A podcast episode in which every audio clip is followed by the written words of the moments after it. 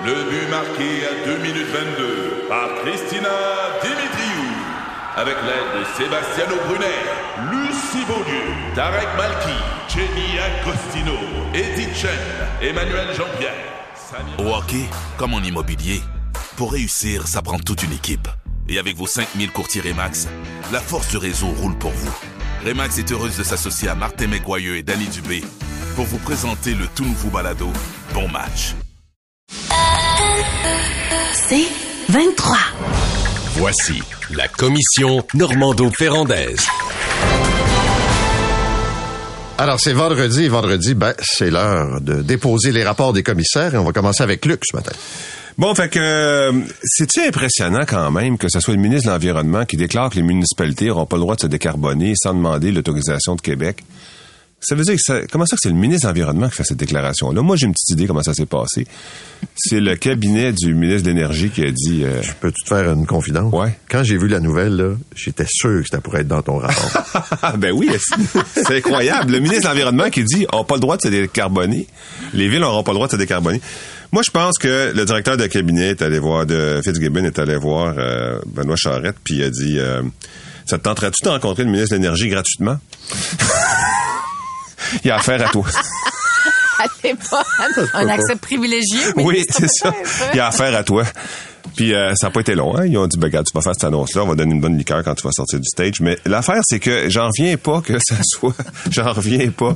Tu sais, il y, a une discussion à avoir là-dessus. Là. Ben, eux autres, Hydro-Québec dit, nous, on, met de la biénergie. Quand ça tombe en bas de moins 12, euh, c'est pas fou de passer au gaz pendant quelques heures, mettons, parce que ça va permettre de... Euh, euh on n'est pas obligé d'avoir des installations, des, des, barrages à pu finir, euh, puisque juste pour ce, cet écart-là, entre moins 12, mettons, puis moins 16, on passe au gaz. Bon, ça, c'est la, c'est la théorie.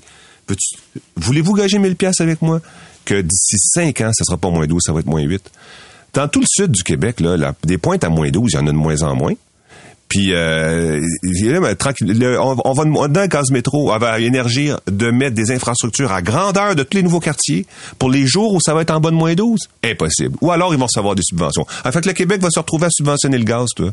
Ben, ça, c'est impossible. Ça me semble impossible dans une, dans une stratégie de décarbonation. Puis, euh, ça me semble impossible aussi de faire autant d'équipements pour si peu de jours. Alors, à mon avis, un jour, ça va passer à moins 8. Ça, c'est la première nouvelle. Euh, deuxièmement, les Québécois profitent-ils du système? Euh, Francis Veil a... Oui, gros. Ouais, on a tout le temps ce petit doute-là. Hein, on a tout le temps ce petit doute-là que nous autres, on serait un petit peu plus bougons que le reste du monde parce qu'on en connaît deux, trois beaux-frères.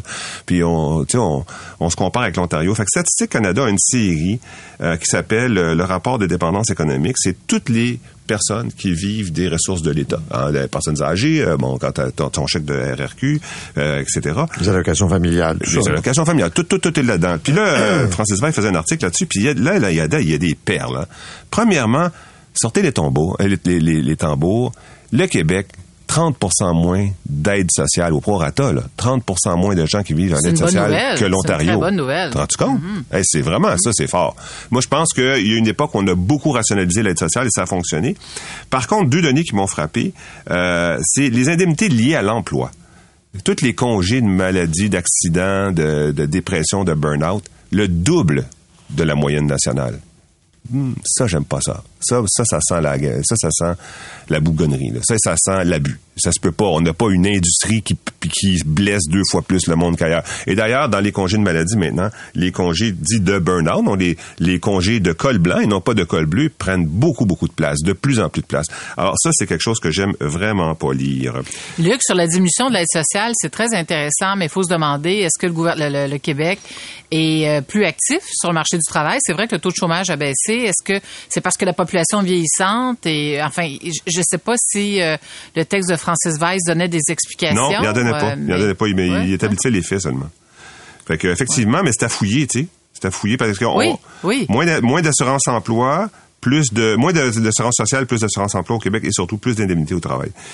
Bon, LM Wind Power, cette belle entreprise de Gaspésie, je veux pas du tout leur taper sur la tête, là, mais quand même, je vais en prendre, je vais le prendre comme exemple pour euh, dire ce qui se passe dans, quand on dit, ben, ça nous prend du développement économique, les chambres de commerce, développement, développement. Puis euh, là, euh, oui, mais à, un rythme que une, municipalité capable d'absorber ou une parce que sinon ça se traduit dans quoi? Ça se traduit un dans du fly in fly out, deux ça se traduit par des travailleurs temporaires. Et c'est ce qui se passe à LM euh, Wind Power. Donc il y a un bel article de M. Bordelot dans le Devoir, c'était en fait semaine passée, mais je voulais le ramener quand même, euh, qui raconte que euh, il y avait une entreprise en croissance dans les nouveaux domaines de, technologie qui font les plus grandes parts au monde. C'est impressionnant. C'est, tout du bon. Mais, euh, oups, euh, il, manque d'employés. Fait que là, ils font venir 300 travailleurs philippins. Ils ont 300 Québécois, ils font venir 300 travailleurs philippins. Ces travailleurs-là, ils apprendront pas le français. Ils sont là pendant trois ans. T'sais. Fait que toute la compagnie est obligée de fonctionner en anglais parce que tu peux pas avoir la moitié des employés qui, comprennent pas ce qu'ils se dit. Les cadres sont obligés de fonctionner en anglais, etc. Première chose. Deuxième chose, le logement. Tu fais venir 300 personnes d'un coup, imagine-toi donc, il faut que tu en construises. Ou puis comme comme t'es sont temporaires, t'es pas sûr qu'il y, a pas beaucoup d'entrepreneurs qui veulent construire à long terme. Fait que là, t'achètes tout ce qui est disponible, puis tu loues tout ce qui est disponible. Hop, grosse augmentation euh, du coût du logement. On a là les ingrédients même de tout ce qu'on décrit avec le développement économique depuis des semaines, c'est-à-dire une sorte, de soupe. C'est quand tu vas trop vite, c'est pas mieux que quand tu vas trop lentement. Et là, c'est exactement ce qui se passe au Québec on n'arrive pas du tout, du tout, du tout à atteindre nos objectifs de francisation, de logement, d'intégration. Les trois s'en vont à la trappe avec une stratégie de croissance aussi rapide que ça. Mais tu vas quand même pas blâmer les immigrants, Luc, là, parce que la francisation, la ministre a reconnu cette semaine que effectivement, il faut faire davantage parce que les délais sont beaucoup trop longs. Puis elle a, elle a concentré, hein, elle a centralisé, c'est-à-dire les services en francisation, en créant Francisation Québec. Ah, y a-tu quelqu'un qui pensait que ça allait, euh, que les délais allaient être moindres, qu'elle allait être plus courts Non, c'est ça que ça donne la centralisation. Puis en passant, euh, LM Wind Power, c'est une fierté pour la Gaspésie. Là, c'est une, c'est un fleuron gaspésien. C'est une entreprise qui existe déjà depuis de nombreuses années. Et toi, Luc, qui décrit souvent les tarifs euh, liés à l'éolien, ben sache que grâce à l'éolien, la Gaspésie a fait un virage sur le plan économique qu'on on n'aurait jamais un jour espéré avec la diminution euh, des quotas liés à la morue. Là, aujourd'hui, c'est la crevette. Euh, on dit, on, connaît des difficultés dans le domaine de la pêche encore avec la crevette, avec le Sébastien. On s'est dit, mais mon Dieu, on a réussi à diversifier notre économie. C'est extraordinaire. Mais comme toutes les entreprises au Québec, Luc. Euh, il y a un défi effectivement à relever, mais moi je pense qu'il faut éviter de jeter le, lot. Euh, oui, effectivement. moi je dirais, c'est quoi le rythme juste de développement économique? Toi qui as été euh, une, promoteur du développement économique en Gaspésie, aurais-tu cru un jour qu'on serait pas capable de trouver 300 employés québécois pour aller travailler à LM ou Jamais, moi, jamais on aurait pensé ça. C'est-à-dire qu'on savait qu'il y avait, on savait qu'il y avait une crise non, mais de l'emploi qui allait quand arriver, rendu embauché pas à, cette intensité. Dans un, dans un McDo à Sept-Îles, je pense des travailleurs étrangers tu dis, la démonstration parfaite du manque de main-d'œuvre. Tout à fait. C'est pas normal, tu sais. Il y a beaucoup de Gaspésiens qui ont quitté la Gaspésie, qui aimeraient y retourner. Pas normal qu'on prenne. Mais tu sais, peut-être aussi, LM Wind Power, là, je m'en mêle pas, là, je connais pas l'entreprise, mais, c'est sûr que de faire venir travailler temporaire, c'est pas la même chose que de former des employés qui vont former un syndicat, euh, qui vont faire pression pour avoir des hauts salaires, etc. C'est pas la même game. Hein? Fait que développement économique, apprendre avec des pincettes, euh, il faut il faut faire un développement endogène où la région s'épanouit à travers l'entreprise et non pas euh, qu'elle s'appauvrisse ben à travers l'entreprise. C'est bien beau dire ça. Mon Dieu, ça mériterait un débat, Paul. Là. C'est bien beau. Ben vas-y, ah c'est une belle phrase. là. C'est un beau slogan, là, belle phrase. là, mais dans les faits, mon Luc, là, quand je suis arrivé, moi, en politique, en 98, le taux de chômage en Gaspésie était de 20% Aujourd'hui, il est de 10 Si tu savais tout le travail qui était fait pendant toutes ces années, de la part, entre autres, des gens de la Gaspésie pour leur permettre de se, de, de, de se positionner, de trouver une façon d'innover, mais ça prend l'aide des gouvernements. Les, les entreprises peuvent pas faire ça euh, seul, c'est impossible. Tu sais, alors quand je t'entends dire, ben oui, la croissance, il faut, il faut la limiter. Parce qu'on a 10 on a 10% de chômage, mais on fait venir 300 travailleurs euh, philippins, c'est ça qui marche pas. On s'arrête là-dessus. J'interviens de droit de veto, là, parce qu'on n'a pas le choix, parce que sinon ça va. Alors, euh, ça complète votre rapport, monsieur. La commission Normando-Ferrandaise. Alors, Nathalie, vous avez l'antenne. Oui, merci, Monsieur Arcan. Alors oui, occasion manquée cette semaine pour la ministre de l'Habitation, une autre préférée de Luc, Madame Duranceau, qui malheureusement n'a pas donné suite à la volonté exprimée et même à la proposition exprimée par Québec solidaire et le Parti québécois d'élargir la loi Françoise David qui permet de protéger les personnes âgées euh, vulnérables euh, des évictions. Euh, actuellement, ben, la loi Françoise David qui a été adoptée en 2016 protège les aînés de 70 ans et plus qui habitent dans leur logement depuis plus de 10 ans et qui ont revenu très faible des évictions. Alors, ce que le Parti québécois et QS ont, proposé, c'est qu'on élargisse cette loi. Puis c'est la volonté aussi exprimée par Françoise David à 65 ans et plus. Et si un aîné est là dans son logement depuis 5 ans et plus et qui, a toujours un revenu très faible, ben ça, on pourrait protéger davantage les, les aînés. La ministre a dit non. C'est très dommage, euh, très très dommage. Elle a dit, écoutez, il y a bien des gens qui ne sont pas vulnérables à 65 ans. Elle dit, nous, ce qu'on propose plutôt, c'est d'inverser le fardeau.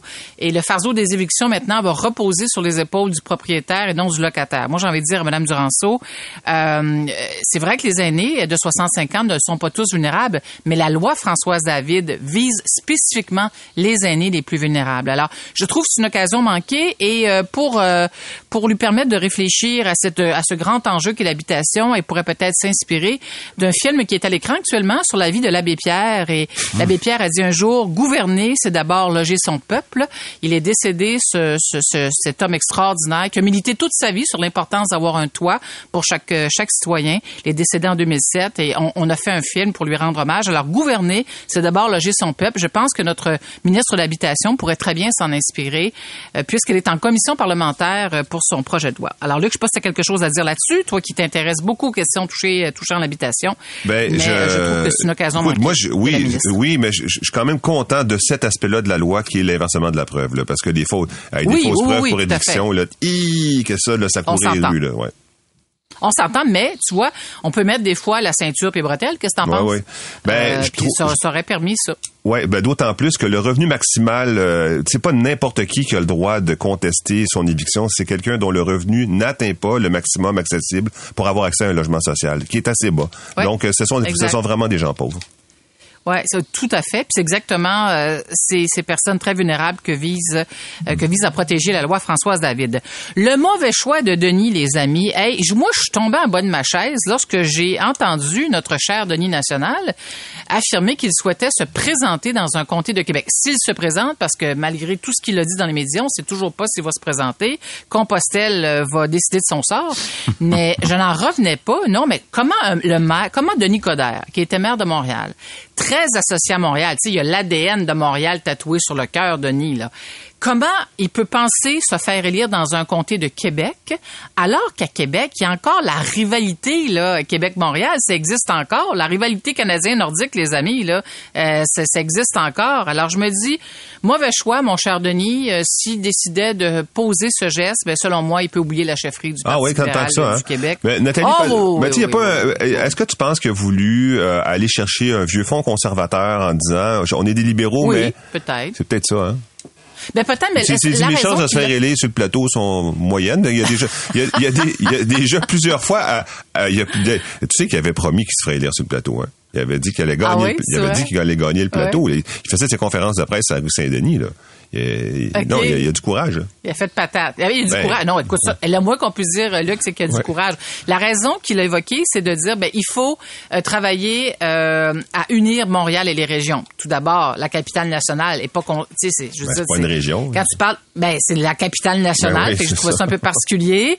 Alors, euh, ben, je- écoute, c'est très bien, là. Il est animé d'une bonne volonté. Mais moi, quand j'ai vu ça, j'ai écouté, là, c'est vraiment un mauvais choix. Puis, euh, il peut oublier l'Assemblée nationale et la chefferie du Parti libéral du Québec. Tant Les gars, est-ce que vous êtes... tu, gardes Ah oui, là-dessus, oui. toi. Tu gardes, ok, c'est correct. Ah ouais, ben moi, je gage là-dessus. T'es-tu prêt à gager là-dessus, toi? 5 Ben, je, je sais pas. euh, mais non, Oui? j'aime ton Non? point de vue de Québec, là, parce que je m'attendais pas à une réaction aussi forte, mais je, je, je l'entends. Je l'entends. Les gars, est-ce que vous êtes plus bagel ou pizza? Paul Arcand, t'es quoi, toi? Bagel ou pizza? Moi, je gagerais pizza. Quand tu parles à Montréal, il faut que tu choisisses ta religion de bagel, parce qu'il y en a Ah deux. oui! Ah oui. Il y a C'est euh, vrai, Fairmount et il y a Saint-Viateur. Tu comprends? Oui. Moi, un, je suis un plus... Oui, test à l'aveugle, un test à l'aveugle entre le les deux euh, permet pas de faire tant que ça la différence. Non, mais je te le dis, c'est c'est Oui. euh, c'est canadien nordique là. C'est c'est c'est- c'est un enjeu. À ce point-là. Mais- Mais pourquoi? Puis toi, Luc, t'es-tu plus bagel ou pizza? Tu vas répondre comme Paul. T'es de Montréal, donc t'as pas le choix de répondre Ben, bagel. j'ai pas trop le choix, là. C'est, c'est- les deux sont sur le plateau, d'ailleurs, Fairmount Ouais, puis, euh, Ah oui, ouais, hein? ouais. Mais si je vous pose la question, bien sûr, je réfère à cette vidéo de Gérard Deltel que les auditeurs ont pu entendre à- dans ta chronique cette semaine, Paul, avec euh, Fred, Oui. Fred Labelle. Si vous voulez un exemple de mauvaise foi, de malhonnêteté intellectuelle, et écouter Gérard Deltel, que j'adore par ailleurs. Gérard, je le connais. Je, vraiment, c'est un chic type. Mais ça, c'est la façon poilièvre de faire. Hein. On tord la vérité pour générer de la colère. Alors, essentiellement, ce que le gouvernement fédéral souhaite faire, c'est créer un registre pour euh, un registre pour euh, en fait obtenir des données sur les particules qui sont émises par euh, des établissements qui font la cuisson euh, Ben, avec des fours euh, des fours de bois. Mais ils n'ont pas besoin Ouais, de registre. là. Ces, ces études-là existent depuis au moins dix ans, Nathalie, parce que Mais justement, les, les voisins de Fairmont Bagel se sont plaints. Parce que Fairmont Bagel, euh, puis c'est la même chose avec Saint-Viateur, c'est pas juste qu'ils font cuire des bagels pour les gens qui viennent les consommer chez eux. C'est une usine. il Oui, y a des racks là, Oui. pleins jusqu'au plafond de bagels. C'est livré dans tes épiceries du Québec à partir d'un tout petit Oh local. Ils sont excellents d'ailleurs. Oui, d'ailleurs, mais un tout petit local euh, qui produit. Ils ont acheté les garages euh, dans la ruelle de plusieurs euh, qui qui s'en servaient pas pour stocker du bois. Euh, puis donc, c'est toute une business. C'est gros, c'est énorme. Puis il y en a en masse des particules. Or, des tests à l'aveugle sur les bagels cuits à l'électricité ou au gaz font zéro différence. Mais, qu'est-ce que tu veux? Ça fait partie de la tradition. Et ce que je comprends, c'est que toutes ces entreprises ont, se sont dotées, parce que Montréal a, un règlement depuis 2018, je crois, Ouais. euh, ils se sont dotés de nouveaux équipements pour filtrer euh, ces fameuses particules. Mais tout ça, il y a l'enjeu de, c'est pas dans la, c'est pas dans la cour du fédéral, c'est pas au fédéral à faire ça. Mais l'autre enjeu, selon moi, qui est encore plus important, c'est le populisme. Euh, le populisme, écoute, dont fait montre euh, le, député euh, Gérard Deltel, c'est, épouvantable. Filmé avec un vérité de cette bagel façon-là. devant un magasin Avec Oui, la, oui, puis il avec dit la voix de Bonhomme Carnaval. As-tu remarqué? Il était dehors. Oui, Bonjour, exact. euh, le bagel. J'ai entendu le son de sa voix, boy. puis il faisait froid. Écoute, il était rouge comme une tomate avec son bagel qui était gelé. Non, mais honnêtement, euh, parce qu'il semblait dire que, ben, oubliez ça, on pourrait plus manger de bagel puis de pizza que, cuite au four à bois le matin. Là, c'est si le fédéral s'en mêle, c'est terminé. Là, c'est la fin des bagels, c'est la fin des pizzas cuites euh, au four à bois. Mais voyons donc. Hmm. Il y avait une volonté de Montréal de faire la même chose, non? De, de... Oui, oui, ça a viré oui. de bord, là. Ouais, ça virait de bord, mais pour les raisons d'attachement, etc. Mais, mais pourtant, tous les chiffres indiquaient que c'était pas un problème. là. Il, y avait une- il y avait eu une levée de bouclier extraordinaire. Touche pas à mon bagel. Ouais, c'est ça. OK. Merci. C'est 23.